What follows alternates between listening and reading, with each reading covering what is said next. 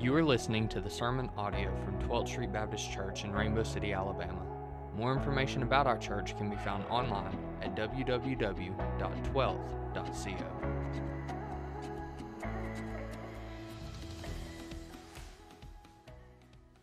Good morning, church.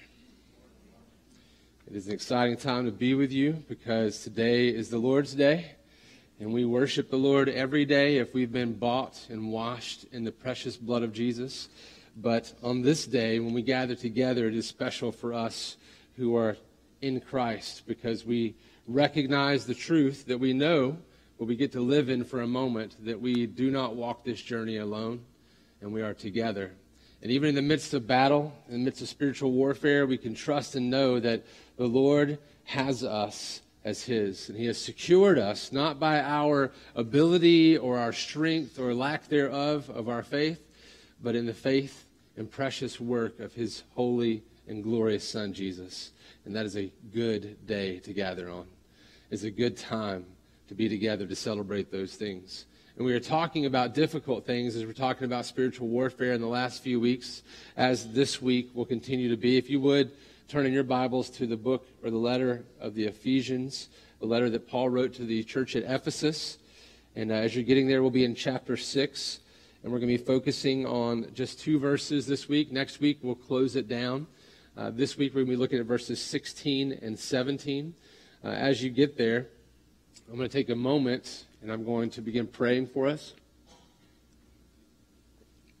Because, as we'll see even more of next week, everything that we endure, all the struggles, all the hardships, every bit of our lives, not just those, but the everyday mundane things, we need to bathe them in prayer because we are completely dependent on our Savior, whether we recognize it or not. So it behooves me to take another moment to pray, to pray for me, to pray for you, and I ask you as we go through this word together, you continue in praying for me that I might rightly divide the word of truth in a way that glorifies our Lord and that edifies this body of Christ. So let's pray together. God, you are glorious. You are worthy of all praise and honor and glory. And this morning I will endeavor to speak your word rightly, to rightly divide this word of truth by the power and leading of your Holy Spirit. But Lord, inevitably I will fail at some or many or all parts. So I ask you to overwhelm me by your Spirit in order to speak the truth rightly, even when I falter and fall or fail. And that you would speak to our hearts the truth that emanates from your word that would change us. For Lord, we know you love us and that you love us too much to leave us as we are because you created us for much more to be like your Son, Jesus. So help us this morning, Father. Give us what we need. Lead us. Make us sensitive to your Spirit and your word. And would you change us so that we might revel in the joy and give you all the glory? And we ask that you do that, Lord, by filling us with the love for you that is the same love your Son had when he stepped out of eternity to glorify you on the cross. We ask that you fill us with the love you have for your Son that led you to send him there, but also to raise him from the dead, to seat him in the heavenly places at your right hand, and to send him back one day to bring us home. Help us by leading us to love him like you love him, by overwhelming us, filling us with that love, your love for your Son, for your glory by your word. We ask that in Jesus' name. Amen. I'm going to start off in Ephesians 6, 16 through 17. Before I get there, let me read this to you. It's a quote from uh, one of my favorite pastors um, that I read often, um, especially in my prep time, to partly make sure that I'm not off mark because he's a very expositional teacher. But uh, R. Kent Hughes makes a statement about spiritual battle, and he says this. He says, uh, talking about the warfare that it relates to. Because all the stuff we're talking about in here is pointing back to the ideas people would have understood at that time, talking about a helmet and a sword and a shield in a way that they related to the Roman armies that surrounded them. And here we see that uh, Hughes makes a, a great illustration for us of understanding what it was like to be one of those soldiers who is putting on and donning that armor, knowing what's about to happen. And so here's, here's what he says to bring our minds to, to quite see it well. He says, Ancient warfare was singularly horrifying. The experienced soldier knew that soon he would be facing a phalanx of razor sharp spears thrusting and jabbing at his vitals, followed by foot to foot, hand to hand, breath to breath, hacking and stabbing and bloody wrestling set to the terrible music of the howls and moans of battle. Trembling, the soldier begins to dress. The good news for us is that even though that is true, even now in the spiritual battles in which we wage, whether we recognize it or not, that we are waging in every day, that we who believe in Christ are secured by the blood of Jesus. So although the enemy is great, and he is great, and although the battle can seem terrifying, our God is greater. And our God is for us, as we sang about earlier. The enemy is mighty, but he has already been defeated by our mighty Lord and Savior Jesus Christ. So let us learn how to then prepare for the battle daily, donning the armor, taking up the armor of God with confidence, not in ourselves, but in our glorious Savior and in his victory on the cross. That is how we are to approach this passage, how we are to approach our daily clothing ourselves. In fact, I want to go back and read Ephesians 6 13 through 17 to get the full picture. Therefore, take up the whole armor of God, that you may be able to withstand in the evil day. And having done all to stand firm, stand therefore, having fastened on the belt of truth, and having put on the breastplate of righteousness, and as shoes for your feet, having put on the readiness given by the gospel of peace. Verse 16. In all circumstances, take up the shield of faith with which you can extinguish all the flaming darts of the evil one. And take the helmet of salvation and the sword of the Spirit, which is the word of God. Look at those two verses again. In all circumstances, take up the shield of faith. That's going to be our first stop this morning. The second will be this. He says about that, first of all, with which you can extinguish all the flaming darts of the evil one. Verse 17 is part two. And take the helmet of salvation. Doesn't say much here. We're going to talk more about it. In part three, take up the sword of the Spirit, which is the Word of God. Now, quickly, let me remind you that it's easy to hear this and to pan away in our minds to something different because we're familiar with these passages. We're familiar with these words. But let me encourage you today not to do so for the sake of your own soul, and for the sake of your own suffering, and for the sake of this church, and for the sake of others who need you to be engaged for the sake of their salvation. So stay with me and let us unpack these things. Look at that verse 16. In all circumstances, take up the shield of faith with which you can extinguish all the flaming darts of the evil one. We're going to unpack this bit by bit. Take up the shield of faith. In fact, that phrase, take up the shield of faith, is actually stating, take up the shield of faith because your shield is that faith. It's not just partly of faith, your shield is your faith given to you by the Lord. The Roman shield was a shield about four to six feet tall, about three to four feet wide these are not the shields you would see in some movies about gladiators where they have these small circular shields. The shield mentioned here is this large shield that worked together with a group of shields to defend a battalion or larger, uh, even just a small few people. It was about two levels thick of wood covered in a linen and oftentimes, in addition to that, covered with uh, skins of animals, leather, if you will. It had metal on the bottom, metal on the top, holding it all together. So when they would bang it down or have to bang it together, it wouldn't chip away at the wood. They'd oftentimes have some kind of symbol on the front of it to strike fear in the hearts of their enemy. And this shield here was often soaked in water because in war, the archers would be the first ones to throw the blows, and they would often put on their arrows, tar and pitch, and they would light it on fire to layer, their volleys at them so they could strike great fear, but also damage because if it hit these soldiers it would catch their clothes on fire, and it would create a lot of havoc on the battlefield. So these Roman army men would oftentimes have their shields then wet and soaked with water, making them even heavier before they went into battle because it would save their lives. So when the arrow hit it, it literally would extinguish the dart very quickly. And this is what Paul is bringing to mind when he says, In all circumstances, take up the shield of faith with which you can extinguish all the flaming darts of the evil one. That means our shield of faith, when the battle rages, in faith, we don't just stand there in our own ability. Can you imagine what would have happened to one of these soldiers if they'd have just dropped their shield and stood up there to take the volley themselves? They don't last. That's the reason for the shield. And like that for us, we don't face the enemy in our own power and our own right. We talked about it, I think, last week. The sons of Sceva tried that. It worked out very poorly for them. It's not our place to do that. Our place is to hide behind the greatness of our God.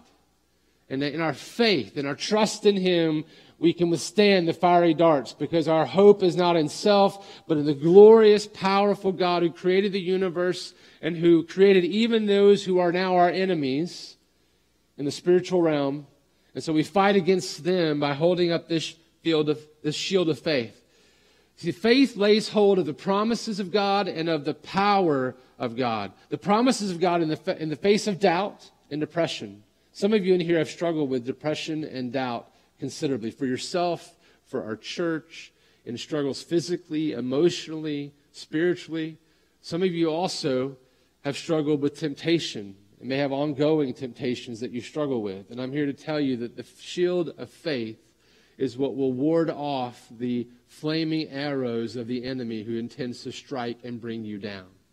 He knows he cannot defeat you if you're in Christ totally, but he can take you out of the battle.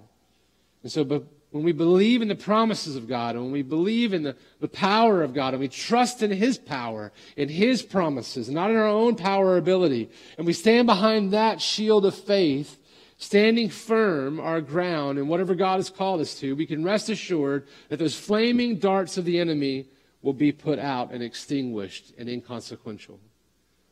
You may be asking yourself, what do you mean by flaming darts? I mentioned a couple, but it bears uh, value for us to talk about it a little further. So let's break that down a little bit because he says here in verse 16, in all circumstances, take up the shield of faith with which you can extinguish all the flaming darts of the evil one. So, what does he mean by flaming darts? Let me give you a few ideas behind this, just a few.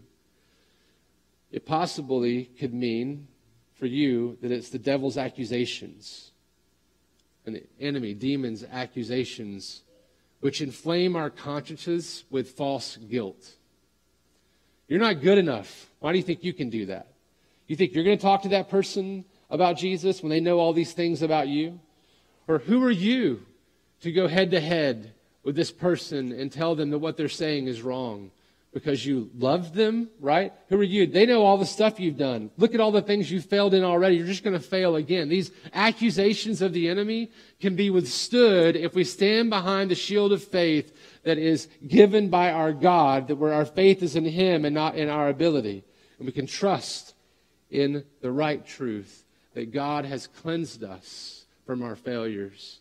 And He loves us in spite of our failures and with our failures. And He has declared us right with him.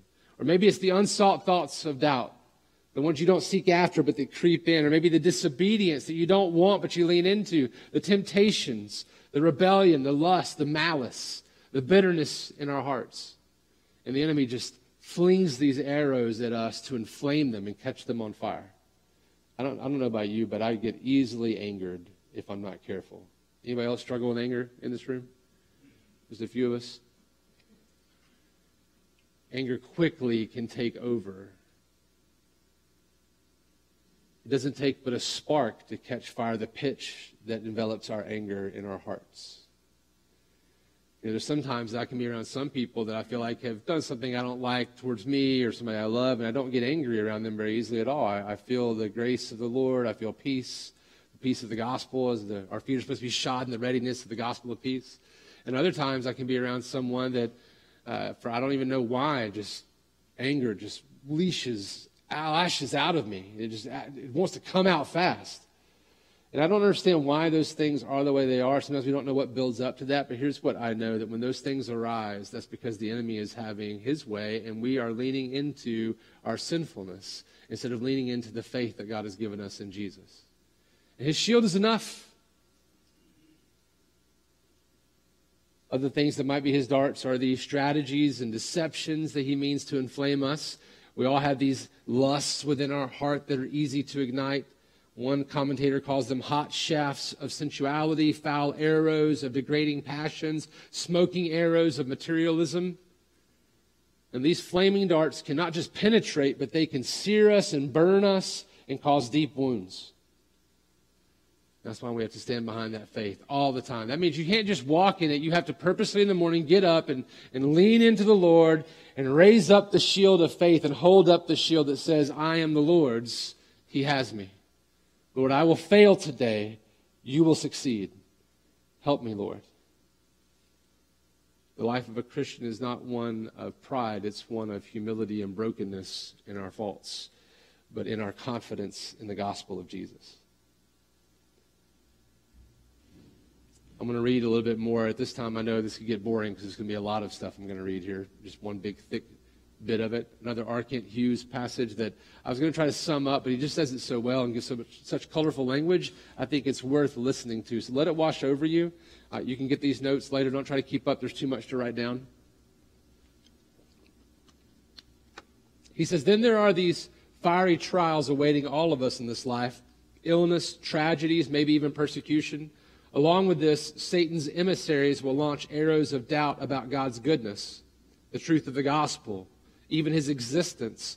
But the shield of faith cools them again as we believe God's word. For I know the plans I have for you, declares the Lord, plans for welfare and not for calamity, to give you a future and a hope.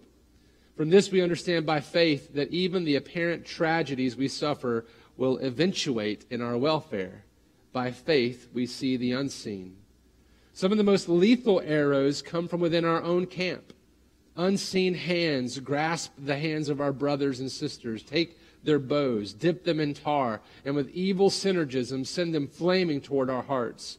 Arrows of rejection and criticism and hypocrisy. But the shield of faith goes up again.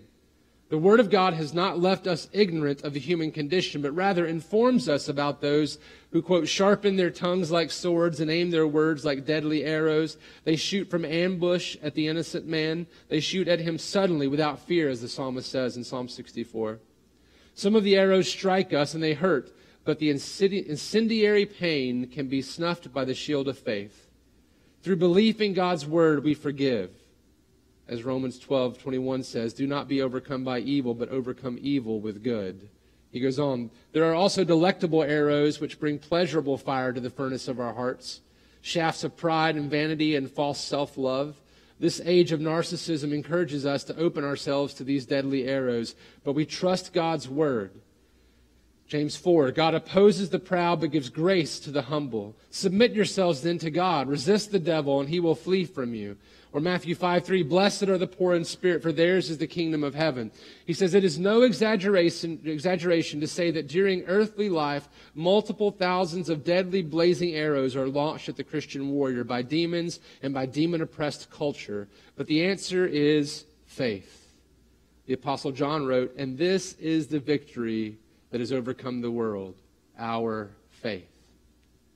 Why? Because faith binds us in vital, deep union with God. Faith is not just belief, it is belief plus trust. It is resting in the person of God and in His Word to us. We cannot withstand heavy attacks against us alone, but we can stand behind the shield of faith that God has prepared for us and given to us when He gave us Jesus because he's already secured the victory over the enemy. Note this, too, that the Roman shield we're talking about, this big giant shield, I mean, about three to four feet wide, and you're talking about four to six feet tall. These shields weren't just meant to be used alone, they were also meant to be used together. The soldiers, if you've seen in many movies, would lock their shields together so that they could help one another when they were being attacked or when they were attacking, even on the offense. And even as they got closer to a citadel, they would not only be locked together in the front, they would raise up their shields over them to protect them from other things coming down from above. This is because we also, too, as the church, must recognize that we together will withstand the attacks of the enemy. This letter to the church at Ephesus is about unity so much that we cannot ignore that this faith and believing must be done in community together. And that doesn't just mean gathering together in this room.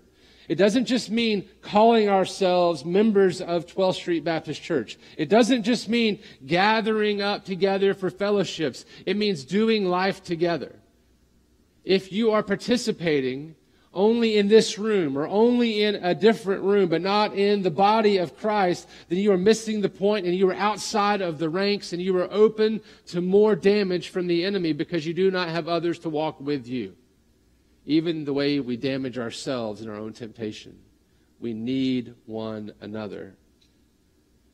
God created us for community with Him and others. So when the fiery darts of the enemy come flying at us, let us stand firm behind the shield of faith in Jesus, trusting in the Lord God Almighty, who's already defeated the enemy for us. This is the way of walking with Jesus. This is what it means to don the armor of God.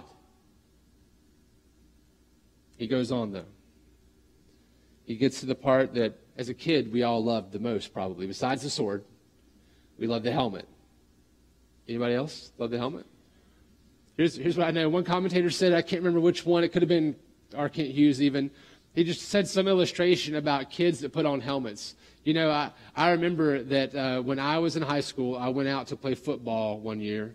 And uh, I went to spring training for it. And I remember uh, putting on some pads and putting on a helmet. And I felt like I was 10 foot tall and bulletproof, you know?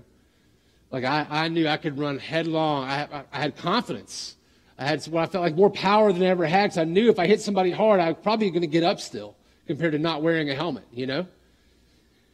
I remember, though, the first time I hit that brick wall named Gary McVicker in practice. If you don't remember back in my day, he was actually photographed as holding up another player on our team uh, like this, you know, in full pads. I hit that brick wall and it hurt really bad, but I did get up eventually. I don't think I went back the next day for practice, though. I know I didn't go back the next week or ever again. I'm not sure if it was that day or the day after. It was enough. But putting on a helmet instills confidence in you. That's part of what it's for. And the helmet that you see the Romans wear would have been this bronze, probably helmet that would have come down over the brow, gone down over the neck. It would have had cheeks that were covered up and had a strap to hold them together and a piece that came down over the bridge of the nose to protect. And pretty much the only way to get through that was with an axe or with a, a heavy sword. And so you could have glancing blows and survive with the head and instilled great confidence. And here's what we should know that although Satan cannot kill the soul, he can and often does wound the mind because we allow him to, because we have not put on the helmet of salvation every morning. You know, the army, the soldiers wouldn't have put the helmet on until the battle's about to start because it's heavy and it's big and it's cumbersome. Our helmet is not cumbersome. Our helmet is light because Jesus has already bore the weight of it on the cross. And our salvation is light to wear, but we must put it on every morning, remembering what Jesus has done for us, preaching to ourselves the gospel and letting it cover our head to give us the confidence that we can have already provided for us in the gospel. Listen to 1 Thessalonians 5 8 and on. But since we belong to the day, let us be sober, having put on the breastplate of faith and love, and for a helmet, the hope of salvation. For God has not destined us for wrath, but to obtain salvation through our Lord Jesus Christ, who died for us, so that whether we are awake or asleep, we might live with him. Therefore, encourage one another and build one another up, just as you are doing. When's the last time, church, that you were in a part of some group of guys or ladies or co-eds where you were encouraging one another to don the helmet of salvation? Trust in the Lord. Yes, this is bleak. This hurts. This is not fun. Battle is difficult and ongoing. Trust in the salvation of Jesus. He's already won the victory. He's already won the battle, and He has not forgotten you. He is with you even now, residing with you. No matter our circumstances, we can rest assured that our status in Christ will not waver. Philippians 1 6. And I'm sure of this, that he who began a good work in you will bring it to completion at the day of Christ. We have been saved. We are being saved. We will be saved at his return. We have nothing to fear, so we can fight with confidence. Is not just about standing firm and hoping we don't get pushed over. It's fighting back and getting into battle because our salvation has secured us. And it's time we pick it up and move back into the battle, not being on the fray on the side. Psalm 147 O Lord, my Lord, the strength of my salvation, you have covered my head in the day of battle. Thank you, Lord. So fear not. Put on the helmet of salvation in full confidence that we will win the battle because Jesus has already won the war. And the enemy has been defeated. He just is acting like he doesn't know it yet. Philippians 1 27 and 28 a reminder only let your manner of life be worthy of the gospel of Christ, so that whether I come and see you or am absent, I may hear of you that you are standing firm in one spirit, with one mind, striving side by side for the faith of the gospel, and not frightened in anything by your opponents. This is a clear sign to them of their destruction, but of your salvation, and that from God. Let me ask a question. Do you feel worn out and exhausted from the battle? Do you find yourself now fearful, maybe without hope, lacking in confidence? I often do. So let us grab the helmet of salvation and pull it down over our head and strap it to our chins. And let us step back into the battle because his glory is worth it. And the souls that need saving are worth it because our brothers and sisters beside us are worth it. And if we begin to fail in the ranks, the enemy will have a heyday with us, although he'll still be defeated. No matter what temptations come, no matter what difficulties or persecutions, no matter what pains or sufferings might befall us, we will be saved. This is the good news of the gospel. He endured all the suffering so that we only have to endure a little right now. He endured all the death and the wrath so that we have to endure none of it. We close our eyes and breathe out what seems to be our last, only to take in breath in His presence and glory as we worship and rejoice, like many of our loved ones have gone on before us to do ahead of time. Look, there's not much within me to be confident of. There's probably not a whole lot within you if we're honest with ourselves. But we have much in Jesus to be confident in. Amen. We might look across the field of battle and see an army that is huge and terrifying, an enemy who is great and mighty, seemingly impossible to overcome. But Jesus stood in our place already and stood toe to toe with the enemy on our behalf. With one massive blow, he forever defeated him. And now he has secured our victory on the cross. So we have nothing to fear, brothers and sisters. Nothing. We do have to make sure that what we're pushing toward individually and corporately is what the Lord wants because going off on our own way is not being in the battle. Securely standing behind the shield of faith, walking arm in arm with our shields before us as we don the salvation that He has given us. There's nothing that the enemy can do. In Christ, he, we have already seen the accomplishment of all that needs to be done. So let's rise up and place our confidence in Him and together move down the field of battle for the sake of the lost in this community that do not yet know Him. The sake of the joy of the Lord and our joy as well. Don't put our confidence in our talents or our abilities or in our logic. No, those things are good and gifts from the Lord, but put our confidence in the hope and the sure salvation of Jesus. Look at it again, verse 16 and 17 in all circumstances take up the shield of faith with which you can extinguish all the flaming darts of the evil one and take the helmet of salvation and the sword of the spirit which is the word of god. This is a fun one here. Okay you ready for the good offensive work here we're about to do? Yes? Offensive work? I, I don't know. I said the helmet was one of my favorites, but really the ultimate favorite is always the sword, right? We were just in Sam's Club the other day looking at costumes for our trunk or treat for our kids. And uh, one of the costumes was a ninja. And it looked kind of like this like uh, 1980s ladies blazer. You know, that had the, the uh, shoulder pads, you know, that went way out here, like way out here. But all the kids liked it and wanted it. You know why? Because they had a sword. You know? Because they had a sword. Because swords are cool, right? And this sword is the coolest of all swords. And it should be exciting and not weird to want this sword and to wield this sword. This Roman sword, the word used here for it is the Machaira. Now, this wasn't the long sword, the big long swords that you see in some of the things we watch, okay, on TV, some of the old movies. This was a shorter sword, about two feet long, and it was double edged all the way down, both sides. It was used for thrusting, for stabbing, and for slashing in close hand to hand combat. Not the stuff you reach out and touch somebody way out here, it's something up close and personal. Something very, very scary if wielded by the right person very dangerous. In fact, if wielded by somebody that doesn't know what they're doing and they get you off the right moment, it's very dangerous, right? It's just a very scary piece of equipment.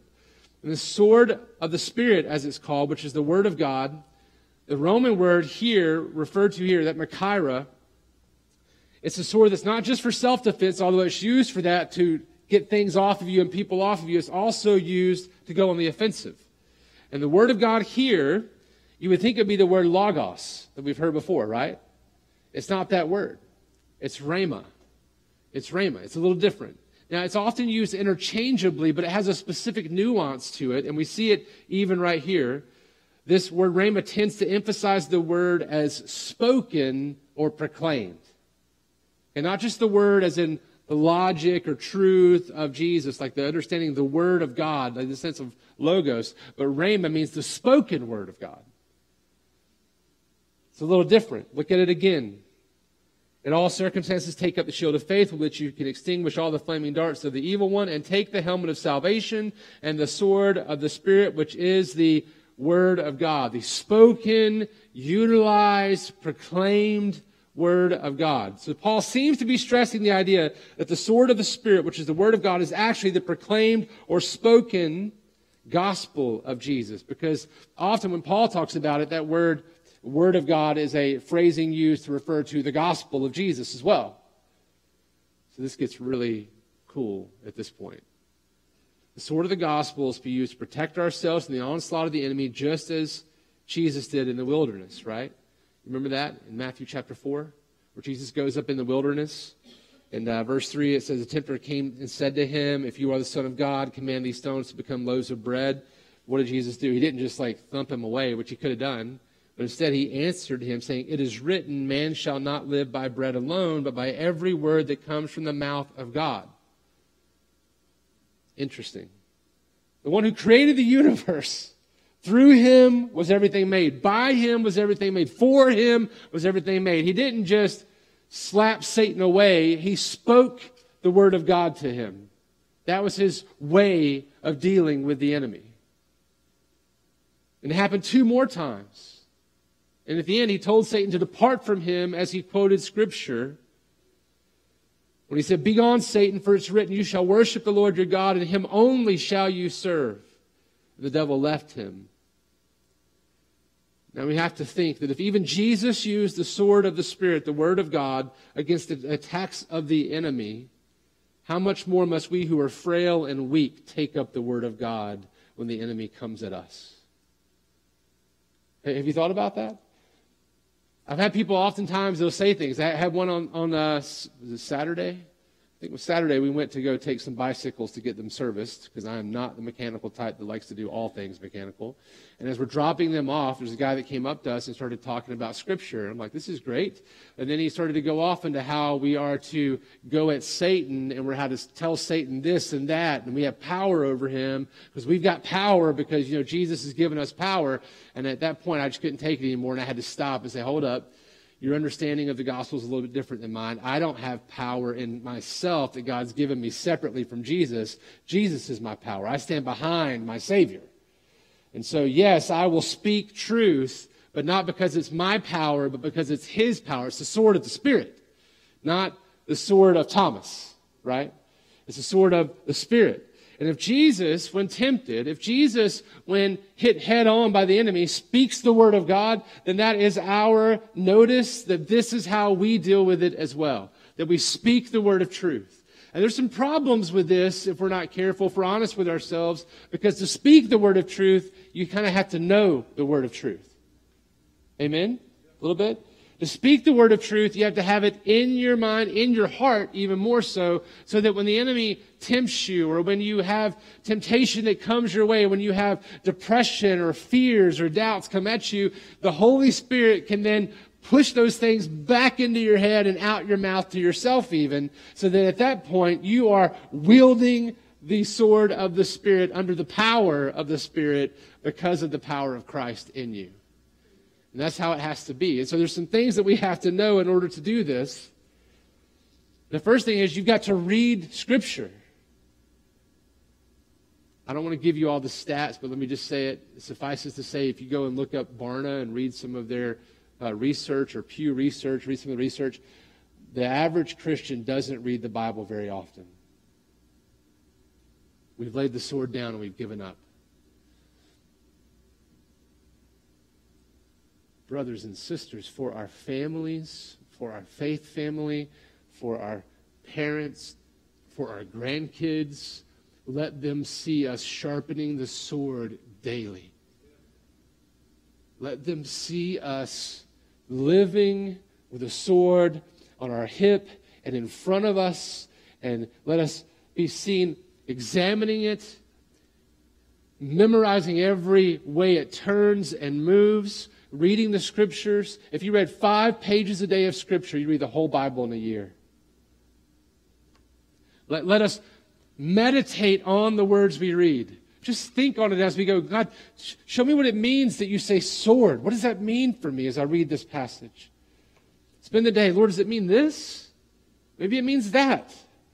Show me, Lord, what do you mean by sword? What do you mean by of the Spirit? Just, Lord, I'm going to steep in this for a little while and think on it as I drive down the road instead of listening to XYZ. How about not just meditating, memorizing the word? One of the famous missionaries that I have read a lot about in China, it was often known that as he would go into the deep part of China and take family or friends, and they would set up camp when the evening came, he'd get everybody settled, and then it would be noticed by all that were still awake a strike of a match and a candle lit, and he would spend his favorite time in the Word from 2 a.m. to 4 a.m. because nobody would disturb him in those hours. Memorizing, learning. A man who had read the Bible 14 times by the age he was 14. Now, look, I'm not trying to guilt us here. What I'm saying is that if we love the Lord, the Lord wants us to know Him so we can love Him rightly. Staring into the Word. I need to repent. I've not done it enough as I should. All of us have room for repentance here. But the truth is, if we want to be in the battle and we want to be focused that we are at war continually, it's time to be in the Word. Memorizing, studying, going deep in the Word, and then speaking the word of grace. Not just to self, but outwardly to others. Listen to this. 2 Corinthians 4 4 through 6, Paul says, In their case, the God of this world has blinded the minds of the unbelievers to keep them from seeing the light of the gospel of the glory of Christ, who is the image of God. For what we proclaim is not ourselves, but Jesus Christ as Lord, with ourselves as your servants for Jesus' sake. For God, who said, Let light shine out of darkness, has shown in our hearts to give the light of the knowledge of the glory of God in the face of Jesus Christ. And this sword of the Spirit, which liberated us from the power of the enemy, also has the power to free those who are even still held captive. If we proclaim to them the truth of the gospel of Jesus Christ. That's why it says in Hebrews 4:12, "For the word of God is living and active and sharper than any two-edged sword, piercing to the division of soul and of spirit, of joints and marrow, discerning the thoughts and intentions of the heart." It's good for our being built up, and it's good for getting to the heart of the matter with others. You want to learn apologetics? Great. First, learn scripture. And let that be the way that we speak apologetically to others about faith. And before you can do that, don't just put it in here. It must seep down into the heart so that it is done with grace and mercy. Because we must be reminded that we are at war, yes, with Satan and his demons, but not the people who are used by him. We are not at war with those who are held captive by him or used by him, even Christians who sometimes are used by the enemy. Max Turner New Bible Commentary on Ephesians. He says, Here then, the church is given a weapon not merely of defense, but one to strike back against the powers that attack. To strike back with truth when we are personally tempted to evil. To strike back with truth when the church is attacked by false teaching. To strike back with truth when the powers seek to pervade the world around us with alien philosophies and ethical teachings. And finally, to strike vigorous blows for freedom with the fearless proclamation of Christian truth, such as Paul encourages us here. But one thing above all must be remembered about this weapon of offense. The word of wrath in Isaiah 11:4 has become the gospel of peace. Thank you, Lord. And uniting love in Christ is the way this gospel works. We are fighting the spiritual powers, not human enemies. Our use of the sword of the Spirit has to reflect this, or else it became it becomes a weapon of darkness and division instead. That means our hearts have to be right as we lean into the shield of faith, as we don the salvation we've been given, as we strike blows through the ranks of the enemy to save those who have yet to be liberated from captivity. So let us speak the words of the gospel in that way. And let us remember that every single morning, we're going to talk about one more piece next week, but every single morning, multiple times a day for many of us, we must therefore take up the whole armor of God, that you may be able to withstand in the evil day, and having done all, to stand firm. Stand therefore, having fastened on the belt of truth, putting on the breastplate of righteousness, and as shoes for our feet, having put on the readiness given by the gospel of peace. And in all circumstances, take up the shield of faith, with which you can extinguish all the flaming darts of the evil one, and take the helmet of salvation and the sword of the Spirit, which is the word of God. This is our mandate, brothers and sisters. So let us stand firm and fight. Fight for the glory of God. Fight for our joy in Jesus. Fight for our brothers and sisters in Christ beside us. And fight for the salvation of the lost and have confidence, not in ourselves, but in the salvation of Jesus as we keep our faith in Him. And there are some that might be here today that don't have that helmet of salvation. Today is the day of repentance for us all. If it's your first time ever of repenting, let it be that you put your hope and faith in Jesus and not leave this place without putting on the helmet of salvation given by Christ. I'm going to pray for you and the rest of us, and then we'll sing and we'll talk about a handout before you go.